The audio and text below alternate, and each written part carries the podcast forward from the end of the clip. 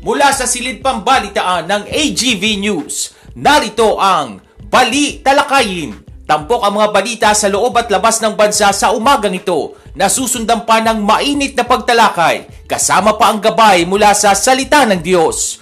Bali Talakayin. At narito ang inyong tagapag-ulat, R. Vargas. Headlines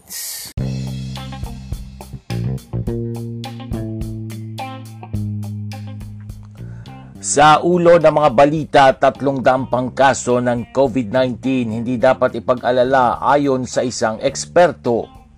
640,000 pamilya sa National Capital Region magugutom sakaling isa ilalim muli sa Alert Level 2 ang rehiyon ayon sa isang mambabatas. Mga sasakyang dumaraan sa EDSA nabawasan dahil sa sunod-sunod na oil price increase. Bulkang Bulusa niyanig ng 69 na lindol sa nakalipas na 24 na oras. Canadian Prime Minister Trudeau muling nagpositibo sa COVID-19.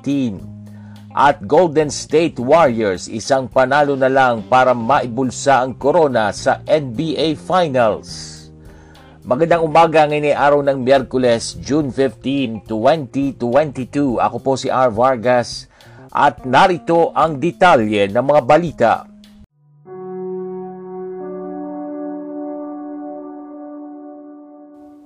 Update on COVID.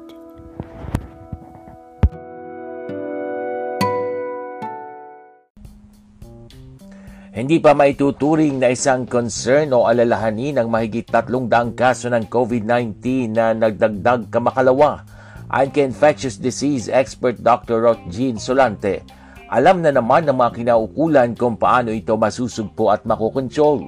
Sa katunayan, nasubukan na niya ito sa mga highly transmissible variants of concern gaya ng Delta at Alpha. Ayon kay Solante, ang kailangan lamang ay masusing i-monitor ang mga kaso habang importante rin anya na panatilihin ang mask mandate at patuloy na i-obserba ang health protocols. Anya, kailangan lamang ay masusing i-monitor ang mga kaso nito.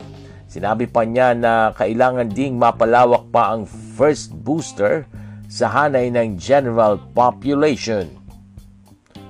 Hinimok ni Senate Committee on Health Chair Senator Christopher Bongo ang mga Pilipino na manatiling mapagbantay at patuloy na sumunod sa health protocols Matapos na iulat ng Department of Health ang bahagyang pagtaas ng kaso ng COVID-19 sa Metro Manila, habang ang Metro Manila ay nauuri pa rin bilang low risk, labing apat sa labing pitong lugar sa NCR ang nakapagtala ng positibong growth rate. Ang positivity rate ng National Capital Region ay tumaas din sa 1.6%. Ayon sa DOH, ang pagtaas ng mga kaso gayon pa man ay hindi malaki dahil ang malubha at kritikal na mga kaso at mga admisyon sa ospital ay hindi lumalaki. Iniugnay ng DOH ang pagtaas sa pagkakaroon ng mga subvariants ng Omicron at ang pagbaba ng kaligtasan sa sakit ng populasyon dahil maraming tao ang hindi pa nabakunahan ng booster shot. Hiling ng DOH sa publiko, huwag magpanik dahil mahigpit na binabantayan ng gobyerno ang sitwasyon para matiyak na hindi mabibigatan ang mga ospital dahil sa pagtaas ng bilang ng mga kaso. Samantala, magugutom ang may 640,000 pamilya sa National Capital Region kung ipipilit ng Department of Health na ilagay muli sa Alert Level 2 ang rehiyon dala ng pagtaas ng COVID cases. Ayon kay Albay Representative Joey Salceda, ang dapat na gawin ng DOH ay tuluyan ng alisin ang COVID alert system dahil hindi mawawala ang COVID cases.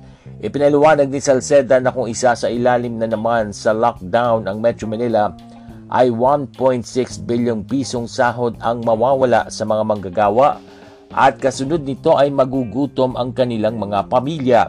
Una nang sinabi ng DOH na maaaring ilagay sa alert level 2 ang Metro Manila matapos na labing apat sa labing pitong syudad sa NCR ang naiulat na tumaas ang kaso ng COVID-19. Nilinaw ng pinakamataas na opisyal ng Police Regional Office sa Central Visayas na susundin ng pulisya ang direktiba ng Department of the Interior and Local Government o DILG hinggil sa health protocols, partikular sa paggamit ng face mask. Sinabi ni PRO7 Director Police Brigadier General Eduardo Roque Vega na susundin nila ang direktiba ng DILG sa pagdakip sa mga individual na hindi magsusuot ng face mask kapag nasa labas ng lalawigan ng Cebu. Ginawa ni Vega ang pahayag kasunod ng magkasalungat na pahayag ng PRO7 at ng Cebu Provincial Police Office. Matatandaang ng June 10, naglabas ng pahayag si Police Colonel Engelbert Soriano, CPPO Director na susundin ng Provincial Police ang executive order ni Cebu Governor Gwendolyn Garcia na hindi nila huhulihin ang mga hindi magsusuot ng face mask. Pero nilinaw pa ni Vega na nakausap na niya sa Soriano at susundin at ipatutupad ng Provincial Police ang direktiba ng DILG hinggil sa mandatory ng pagsusuot ng face mask maging sa outdoor areas at kung sino ang hindi susunod dito ay huhulihin. Sinabi pa ni Vega ng CPPO ay nasa ilalim ng PRO7 at susunod sila sa chain of command ng DILG. Sa kabilang banda nakausap na rin o nakiusap na rin ang pamunuan ng Philippine National Police sa mga residente sa Cebu Province na patuloy na magsuot ng face mask sa labas. Samantala, nais ng pag-usapan ng pamunuan ng League of Provinces of the Philippines ang hindi pagre-require ng face masks kontra COVID-19 sa maluluwag na pampublikong lugar. Ito kahit na may posibilidad na iakyat uli sa Alert Level 2 ang Metro Manila dahil sa pagkalat ng virus. Sinabi ito ni Quirino Governor Dakila Kuwa na siya ring National Chair ng Liga Ilang araw matapos maglabas si Cebu Governor Gwendolyn Garcia ng kontrobersyal executive order sa kanilang probinsya na naglalayong gawing optional kapag wala sa indoor settings ang pagsusuot ng face masks. Hindi ito kinordina sa Department of Health. Una nang sinabi ni Kuwa na pinag-aaralan na nilang gawin ang pag-lift ng face mask mandate sa Carino, lalo na dapat daw itong mapaghandaan dahil huhupa at huhupa din naman daw ang pandemya. Anya dapat na raw masimulan ang pag-aaral tungkol dito habang maaga pa lamang. Magandang makapagbigay din daw anya ng kanilang mga datos ang Interagency Task Force o IATF at maging ang Octa Research Group upang makatulong sa naturang pag-aaral. Muling nagpaalala ang Department of Health ukol sa itinuturok na ikalawang booster shot laban sa COVID-19 Muling sinabi ng DOH na sa ngayon ay tanging mga frontline health workers o A1 priority group, senior citizens o A2 priority group, at immunocompromised adults ang pinapayagang makatanggap ng pangalawang booster shot ang fourth dose ng COVID-19 vaccine. Ayon sa DOH, kasalukuyang nakikipag-ugnayan ng ahensya sa lahat ng Regional Vaccination Operation Centers upang mahigpit na sumunod at ituon ng mga pagsisikap sa pagbibigay ng unang booster shot o third dose upang mapabuti ang coverage bago magbigay ng pangalawang boosters. Dagdag pa ng DOH ang mga bakuna ay nananatiling pinakamahusay na pangmatagalang depensa laban sa virus. Dahil dito, patuloy na hinikayat ng DOH ang lahat na kwalipikadong kumuha ng kanilang pangunahing doses at boosters dahil napatunayang ligtas at epektibo ang mga bakuna laban sa malala at kritikal na sintomas na dulot ng COVID-19. Sa iba pang tampok na balita, mas kaunting mga sasakyan ang dumaraan sa mga kalsada sa Metro Manila sa gitna ng patuloy na pagtaas ng presyo ng gasolina. Ito ang sinabi ng Metropolitan Manila Development Authority. Sinabi ng MMDA na na-monitor nito ang 417,000 na mga sasakyan sa EDSA noong Mayo 5 Higit ito sa 405,000 na namamonitor bago ang pandemya. Noong June 19, pagkatapos ng mga linggo ng pagtaas ng presyo ng gasolina, mayroon na lamang 392,000 mga sasakyan ang dumaraan sa EDSA. Niyanig ng 69 na volcanic quake ang Bulusan volcano sa Sorsogon sa nakalipas na 24 na oras. Ayon ito sa Philippine Institute of Volcanology and Seismology of PHIVOLCS. Sa bilang na ito, 56 ang volcanic tremors na tumagal ng 19 na minuto. Sinabi ng PHIVOLCS sa kanilang bulletin na nagbugari ng bulkan ng 4,627 tonelada na ng sulfur dioxide noong nakaraang araw ng linggo. Sinabi ng FIVOX na nananatili pa rin ang Alert Level 1 sa bulkan at ibinabala ang biglaang steam-driven of phreatic eruptions. Muling iginiit ng FIVOX na ipinagbabawal ang pagpasok sa 4-kilometer permanent danger zone. Gayun din hindi pinapayagan ang pagpasok ng walang pagbabantay sa 2-kilometer extended danger zone. Sa ibang ulat, humiram ang gobyerno ng Pilipinas ng $350 million mula sa Chinese government para sa Samal Island Davao City Connector Bridge Project sa Davao Region. Araw ng lunes, nagpalitan sina Finance Secretary Carlos Dominguez III at Chinese Ambassador to the Philippines Wang Silian ng Framework Agreement hinggil sa probisyon ng utang ng gobyerno ng Pilipinas para sa SIDC project. Nakikipagpalit din si Dominguez kay Huang ng loan document na makapagbibigay ng pondo na gagastusin para sa proyekto. Ang tulay ay kukonekta sa Samal Circumferential Road sa Barangay Limaw Island Garden City of Samal sa Davao City sa pagitan ng Arc Castillo daang Maharlika Junction. Mayroon itong kabuang haba o layo na 3.98 kilometers at magko-crossover sa Pakiputan Strait Samantala, sinabi naman ng Department of Public Works and Highways na ang proyekto ay inaasahang magsasagawa ng break ground ngayong darating na Hulyo na may construction duration na tatagal ng anim na pung buwan. Patuloy na pangangatawanan ni convicted drug dealer na si Herbert Colanco ang mga pahayag nito laban kay Senator Laila De Lima sa pagkakadawid sa illegal na droga o drug trade sa National Bilibid Prison.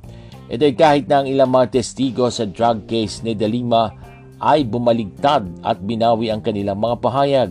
Iginit din niya at ng kanyang mga kinatawan na may mga grupong palihim na lumalapit sa mga testigo para pahinain daw ang kaso laban kay De Lima. Sinabi ni Nicolanco na ang mga bagay na isisiwalat niya tungkol kay De Lima at sa kanilang mga transaksyon sa droga at ang mga pahayag na ito ay suportado ng ebidensya. Sa kabilang banda, itinanggi ng abogado ni De Lima na pinipilit nila ang mga testigo na bumaligtad. Higit pa rito, naniniwala sila na mga kaso laban sa senadora ay dapat na i-dismiss sa lalong madaling panahon. Sa ibang pangyayari, kailangan nang magkaroon ng 2.2 percentage point yearly decrease ang malaganap na child stunting o pagkabansot ng mga kabataan sa Pilipinas. Tinatayang nakapagdala ito ng 30.3% noong 2018. Sinabi ng Department of Science and Technology na kailangan itong mabawasan ng 21.4% ngayong 2022. Ayon sa World Bank, ang problema sa kabilang dako, ang pagkabansot ay naging silent pandemic. Binigyan din ito na noong 2019, 29% isa sa tatlong kabataang Pinoy na ang edad ay lima pababa ang nabansot sa paglaki. Ang Pilipinas ayon pa sa World Bank ay panglima sa hanay ng mga bansa sa East Asia at Pacific region na may mataas at malaganap na pagkabansot at kabilang sa sampung bansa sa buong mundo na may mataas na bilang ng mga bansot na anak. Sa sports, tatangkaing tapusin na ng Golden State Warriors ang serye sa Game 6 sa darating na biyernes. Makaraang mamayani sa laban sa Boston Celtics sa Game 5 sa score na 104-94 para umabanse para sa serye sa 3-2 sa NBA Finals. Ang Game 6 ay doon naman gaganapin sa home court ng Boston na magsisimula ng alas 9 ng umaga. Now narito na may ligro pa sa laro ang Warriors matapos na mahabol ng Boston pagsapit ng third quarter. Mula sa first quarter at second quarter ay hawak na ng Warriors ang kalamangan hanggang sa nagdoble kayo ng Celtics para makuha ang third quarter. Ngunit pagsapit ng fourth quarter, hindi na hinayaan pa ng Warriors na makuha ang renda para mapreserba ang panalo sa harap ng mahigit 18,000 fans na pumuno sa Chase Center Arena sa San Francisco, California. Sa ibaing dagat muling nagpositibo sa COVID-19 si Canadian Prime Minister Justin Trudeau. Ito na ang pangalawang beses na nagpositibo sa nasabing virus si Trudeau makalipas ang halos limang buwan. Kahit na mabuti ang kanyang pakiramdam ay kinailangan pa nitong mag-isolate. Ayon pa kay Trudeau, naturukan na siya ng tatlong bakuna laban sa COVID-19.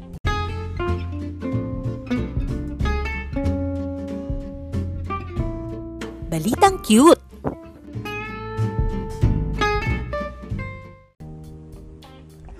Sa ating balitang cute, isang kalye sa kanto ng Woodside Queens sa New York City ang opisyal na ngayong kinikilala bilang Little Manila Avenue. Sa katunayan, dumagsa ang mga miyembro ng Filipino community sa kanto ng Roosevelt Avenue at 70th Street araw ng linggo para sa street sign installation ceremony. Ang Roosevelt Avenue mula sa kanto ng 70th Street hanggang 69th Street ay pinangalanan din na Little Manila Avenue matapos na aprubahan ng city authorities ang NYC Council Committee on Parks and Recreation's move to co-name 199 thoroughfares and public places, kabilang na ang Little Manila Avenue.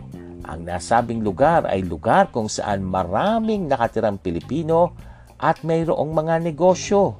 Kabilang sa mga negosyo na matatagpuan sa nasabing lugar ay ang Jollibee Restaurant sa New York City, Red Ribbon Restaurant, Max's Restaurant, isang sangay ng Philippine National Bank, isang Filipino grocery stores, at cash remittance centers. Matatangdaang nagsimula sa online petition, naglabi ang mga leader ng Filipino community sa City Council sa mga nakalipas na taon na magkaroon ng lugar na tatawagin at kikilalanin bilang Little Manila.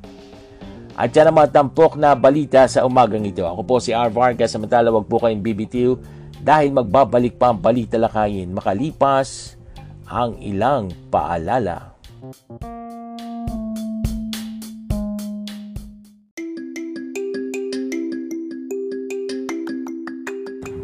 Alam mo na ba ang bagong ipinatutupad na polisiya para sa quarantine period ng COVID-19 patients?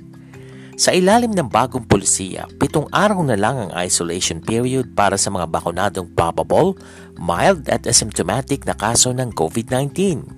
Kung partially or fully vaccinated na mild, asymptomatic at probable, sampung araw ang magiging isolation ng pasyente Ganito rin ang isolation period para sa mga moderate COVID-19 cases.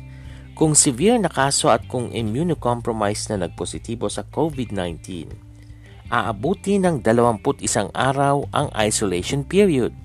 Kung bakunado na at na-expose sa COVID-19 positive, limang araw ang magiging quarantine period, habang labing apat na araw naman kung hindi bakunado o partially vaccinated limang araw o maaaring mas maikli pa ang quarantine period ng healthcare workers na na-expose sa COVID-19 positive depende sa magiging assessment ng ospital o pinagtatrabahuhang public health office.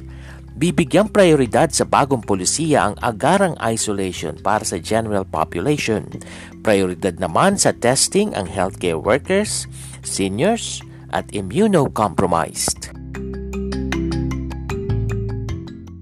Paalalang hatid ng programang ito.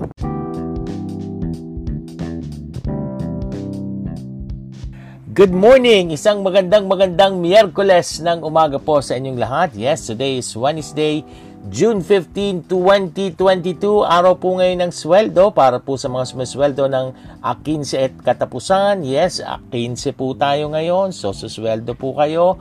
At uh, sana ay patuloy na maging matalino sa paggastos po ng inyong mga pinaghirapang pera. Welcome po sa ating programang Balita Lakayin, isang podcast na napapakinggan sa pamamagitan ng Anchor.fm at syempre mga kaibigan, napapakinggan din tayo sa pamamagitan din ng Spotify. Ako po ang inyong lingkod, R. Vargas. Kamusta po kayo? Yes, happy midweek dahil Miyerkules na nga po tayo ngayon. Nawa ay patuloy na nasa maayos na kondisyon at kalagayan ang inyong mga katawan ha. Mag-ingat po sa pagbiyahe mga kaibigan at uh, talaga naman eh magdala ng payong ha. Hindi mo malaman kung uulan ngayon dahil panahon nga ng tag-ulan. So expect nyo uulan pero may panahon na talaga namang hindi umuulan ano. Napakainit. Kung uulan man eh talagang uh, kakarampot lang na ulan. Kakarampot. Parang yung ulan na talagang tikatik lang ano at pas, parang mas lalong umiinit pag ganun eh yung yung singaw ng panahon lalo na yung ulan na hindi matuloy-tuloy. Eh ingat po tayo sa ating mga kalusugan gaya po ng aking sinabi kahapon uminom tayo ng vitamins para may iwas tayo sa sakit. Dahil tuloy-tuloy pa rin naman po ang pandemic at sabi nga, posibleng bumalik ulit tayo sa alert level 2 dahil nga patuloy na tumataas na naman yung uh, mga kaso ng uh, COVID-19 dito po sa NCR at maging sa iba pang uh, bahagi ng uh, bansa. So mag-face mask, mag-social distancing pa rin. Magamat punuan ng mga sasakyan ngayon, parang mahirap gawin yung bagay na yan. Pero yung mag-face mask ha, last line of defense natin yan. At syempre magbaon ng alcohol o sanitizer, laging maghugas ng kamay. Pero sabi ko nga, hindi lang paghuhugas ng kamay ha, eh matuto rin namang maligo. Mga Pilipino naman mahilig maligo eh no. Dati nga kasi may nakita ako sa Facebook, sabi niya, puro na lang hugas ng kamay eh pwede rin naman palang maligo. Puro hugas lang ng kamay ginawa ko dahil yun daw ang paalala sa radyo at sa telebisyon itong nagka-pandemic. At ingat din po ah, dahil laganap pa rin po ang uh, dengue ngayon, yung sakit na dengue na na sanhi po ng kagat ng lamok dahil ngayon nga ay panahon ng tag-ulan. So ingat-ingat, maglinis ng paligid, maglagay ng insect repellent, magsuot ng long sleeve kung kinakailangan, kung aircon naman ang inyong mga pupuntahan at pinapasukan, mga kaibigan. Shout out po muna tayo at uh, sa lahat ng ating mga taga-subaybay, binabati po namin kayo ngayon ng good morning, happy listening. Yung mga masugid nating taga-subaybay, hindi lamang dito sa Pilipinas, kundi sa iba't ibang bahagi ng mundo dahil online tayo. Kaya napapakinggan po tayo sa iba't ibang panig ng daigdig. Ayan. Oo. So, happy birthday din sa mga nagbe-birthday ngayon. At sa mga nagse-celebrate ng kanilang anniversary, happy, happy anniversary po sa inyong lahat mga kaibigan. At uh, speaking of mga papasok ha, mga babiyahe, marami na tayong mga libreng sakay ngayon. Ano? Yung MRT, kung di ako nagkakamali, libreng sakay pa rin, MRT 3. May mga bus, may mga electronic jeep na naghahandog ng libreng sakay. Mula po yan sa gobyerno para maibsan yung nararamdaman nating hirap. At eto po, karagdagan na naman po.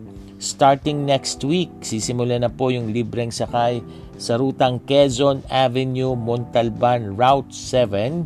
Sa ilalim po yan ng Service Contracting Program Phase 3 sa susunod na lunes, June 20. Ayon po dito sa Land Transportation Franchising and Regulatory Board o LTFRB, Tatakbo po yung unang biyahe simula sa alas 5 ng madaling araw, magtatapos ng alas 8 ng gabi.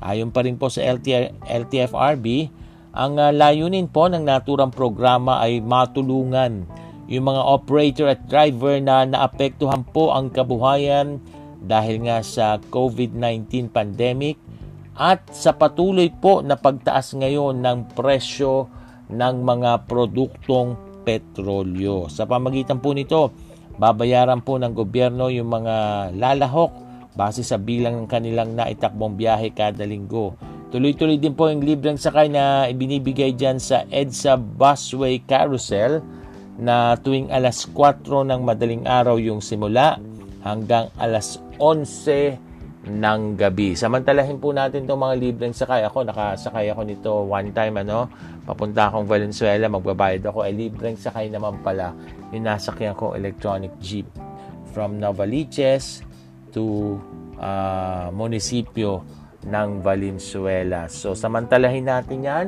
Malaking tulong po yan, lalo na uh, para sa mga bulsa natin na talaga namang uh, uh, tinitipid natin yung laman, ano ha, yung mga pitaka. Wow, pitaka. Mga wallet po natin na talagang tinitipid-tipid din natin yung laman para na nga naman mapagdugtong, umabot sa susunod na sweldo. So gaya nga ng sinabi ko kanina, kung susweldo ka ngayong A15, maging matalino, maging maalam kung saan gagastusin yung pinaghirapan yung pera na yan ha? Lalo na ta, napakahirap ng ating sitwasyon ngayon ng ating panahon ngayon. Eh yung iba talagang wala na rin namang susweldohin ibabayad na dun sa mga pinagkakautangan nila.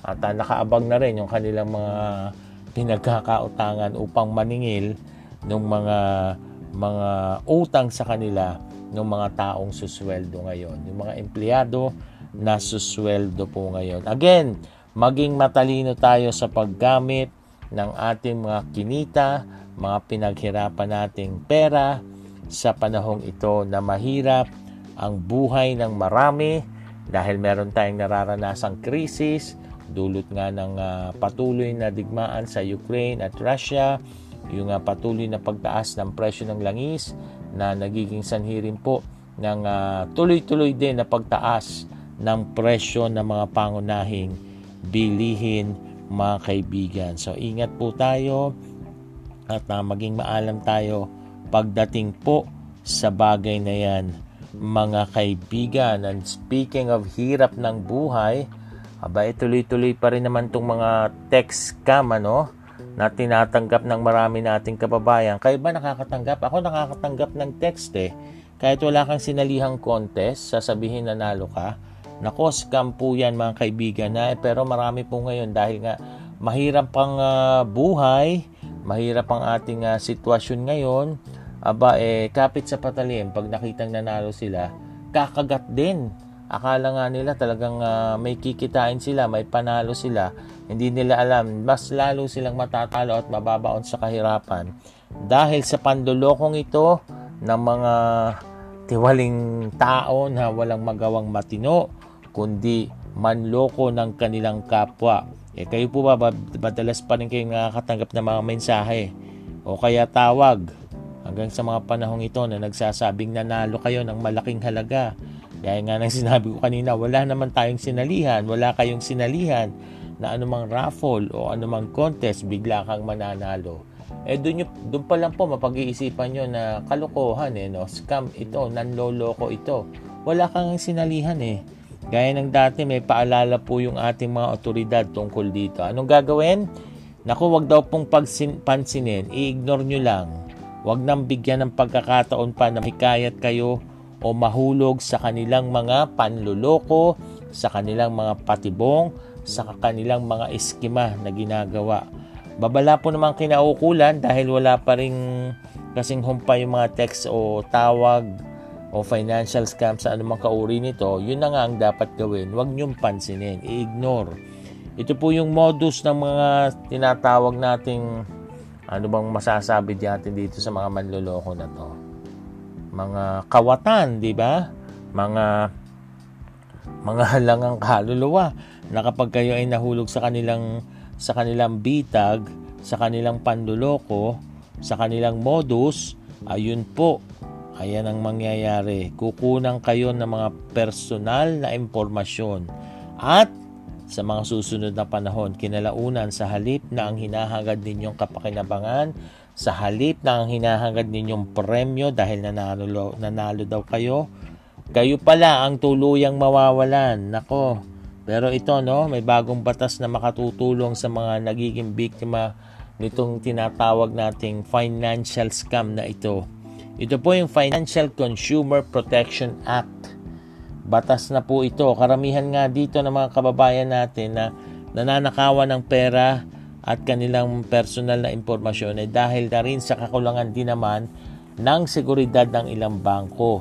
Dito po pwede na umano silang maghain ng reklamo sa Bangko Sentral ng Pilipinas. Kasi nga, kung dati-dati kapag sinabi umano ng bangko na wala silang naging pagkukulang, Abay kadalasan wala nang nagagawa yung mga nagiging biktima nito ngang financial scam na ito mga kaibigan. Pero sa huli, nasa isang individual pa rin po ang pangunahing uh, makakalaban sa ganitong uri ng uh, panluloko, ng scam. Lagi pong mag-ingat, maging mapanuri sa mga tawag o text, lalo na nga at hindi naman ninyo kilala itong mga nagte-text sa inyo. Kung maaari nga, i-block nyo eh, di ba yung number Huwag ding magbigay ng mga impor- importanteng impormasyon mga kaibigan ha. Kung may kaduda-dudang link na ipinapadala, nako, mas mabubuting wag nyo na itong i-click, wag nyo na itong buksan. Wag nang bigyan ng pagkakataon, baka virus pa yan, kundi man dun mananakaw yung impormasyon mo ng mga kawatan na ito at dun sila magtatagumpay sa kanilang hangarin na mahulog ka sa kanilang bitag, sa kanilang modus sa kanilang panloloko. Nako, again, kung maaari, i-block. Huwag nang pansinin itong mga bagay na ito. Kasi nga naman, marami tayong may hirap na kababayan, talagang papatol na rin dito. Nanalo daw sila ng malaking halaga, eh, di ba? Pero wag wag wag na wag wag dahil kayo po ang ang uh, kawawa bandang huli. Mas lalo po kayong magsisisi mga kaibigan nako And speaking of uh, mga mahihirap at mahirap nating kalagayan ngayon, ito naman po good news ano. Abe, bago bumaba po sa pwesto itong si Pangulong Duterte sa June 30, eh, naglabas na po siya ng uh, direktiba o ng kautusan na pagbibigyan ang nasa 12.4 milyong mahirap na pamilya ng 500 pesos bawat buwan sa loob ng anim na buwan. Nabalita na natin to dati, no? Kabilang dun sa mga mabibigang mga miyembro na ng 4Ps o Pantawid Pamilya Pilipino Program ay yung mga benepisyaryo ng social pension gaya ng mahirap na senior citizens at tumatanggap ng unconditional cash transfer mula 2018 hanggang 2020. Kapag kinilala ang lahat ng ito, Nako, kalahati ng populasyon ng bansa ang magiging benepisyaryo po o makikinabang dito. Isasagawa ang pamimigay ng uh, ayuda ng Department of Social Welfare and Development ng minsan lang kada dalawang buwan o isang libo hanggang sa matapos ang anim na buwan. Lumalabas po na magiging tatlong bigayan ang magaganap at magtutulong-tulong po dito ang DSWD, ang Department of Budget and Management at ang National Economic and Development Authority, ganun din po ang Bangko Sentral ng Pilipinas, habang titiyakin naman ng Land Bank of the Philippines na gumagana po yung mga inisyu na nitong mga card na ginagamit bilang daluyan ng pagtanggap nitong ayuda. Maari rin mabigyan ng ilang mga benepisyaryo sa pamagitan ng ibang paraan sa pagpapadaloy ng pera. Pangunahing dahilan po na nagtulak kay Pangulong Duterte na magutos ng uh, ganitong ayuda ay yung pagsabog ng nangyaring digmaan sa Russia at Ukraine na pinagmulan po ng iba't ibang krisis gaya nga po ng pagmamahal ng produktong petrolyo na nagbunga nga po sa tuloy-tuloy ding pagtaas ng mga pangunahing bilihin na sinundan pa ng worldwide food crisis o kakapusan sa pagkain at mga gamit sa produksyon gaya ng trigo at abono. Kung susumahin mo yung ayuda na binabanggit po natin dito, abay maliit lamang ito ano ha? Ngunit may tuturing itong isang piraso ng walis, ika nga, walis ting-ting, na kahit maliliit, ngunit kung magiging produktibo, magsasama-sama, magiging malakas, magkakaroon ng puwersa at kapakipakinabang kung ibigkis ito sa iba't ibang programa ng gobyerno. Ha? So, maski paano, maging mapagpasalamat tayo at may mga ganitong ayu-ayuda sa mga mahihirap nating kababayan. Pero sasabihin ng iba, sana all, ha? Sana all. Kasi eh, all naman, eh, apektado ng krisis ng bansa na nangyayari ngayon dito sa atin. Ano, ha? So, dyan po, sa pamagitan po ng mga bagay na ito, ng mga krisis-krisis na ito, again, Diyan po natin mapapatunayan ang kabaitan at katapatan ng ating Diyos na buhay na nangako sa atin, hindi tayo iiwan ni pababayaan man. Patuloy kayong nakatutok dito sa ating programang Balita Lakayin. Sa ilang sandali, susunod na ang ating tampok na gabay mula sa salita ng Diyos, makalipas lamang ang ilang paalala.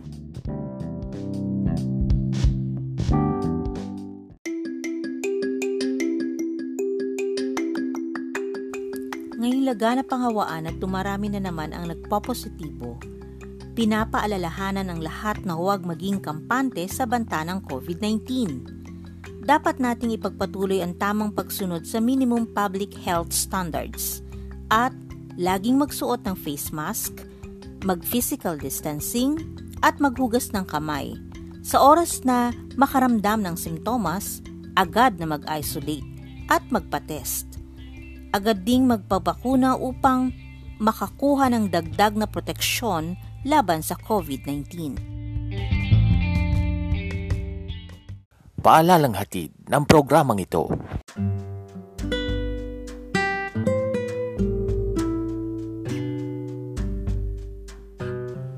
At narito na ang gabay mula sa salita ng Diyos.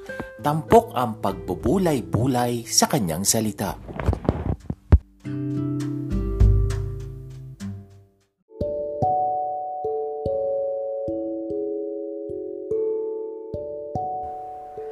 Pa rin po ang balita lakayin. At this point, dako na tayo sa ating tampok na gabay mula sa salita ng Diyos.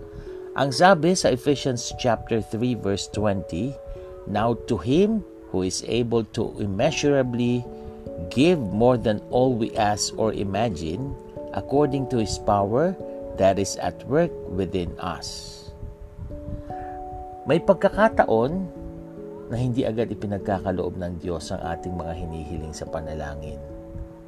At madalas, hindi natin nauunawaan iyon o hirap tayong tanggapin yon.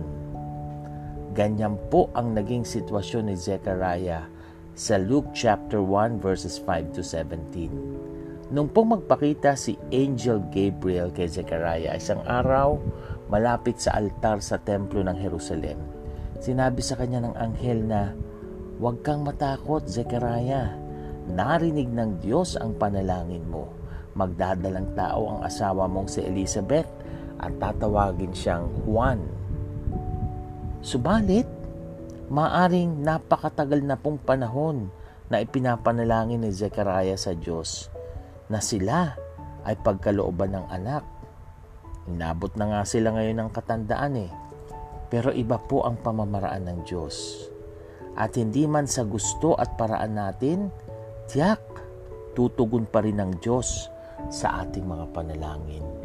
Gaya po ni Zechariah, hindi lang basta anak, kundi binigyan siya ng anak na maghahanda, na magpe-prepare sa pagdating ng Panginoon.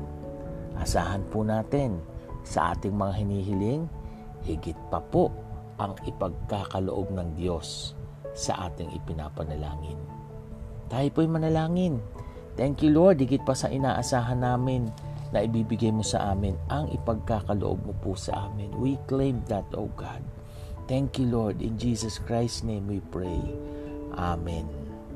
At dyan na po nagtatapos ang ating palatuntunang Balita Lakayin. Muli niyo po kaming samahan sa susunod natin pagsasayang papawid. Ako po si R. Vargas pagpalain po tayong lahat ng ating Diyos. This podcast program is open for advertisements and commercials, for blogs and announcements of your upcoming events, and even for political ads at a very low rate. Avail now of this promo. You may contact 0920 745 for details or send your queries to arvargas0521 at gmail.com.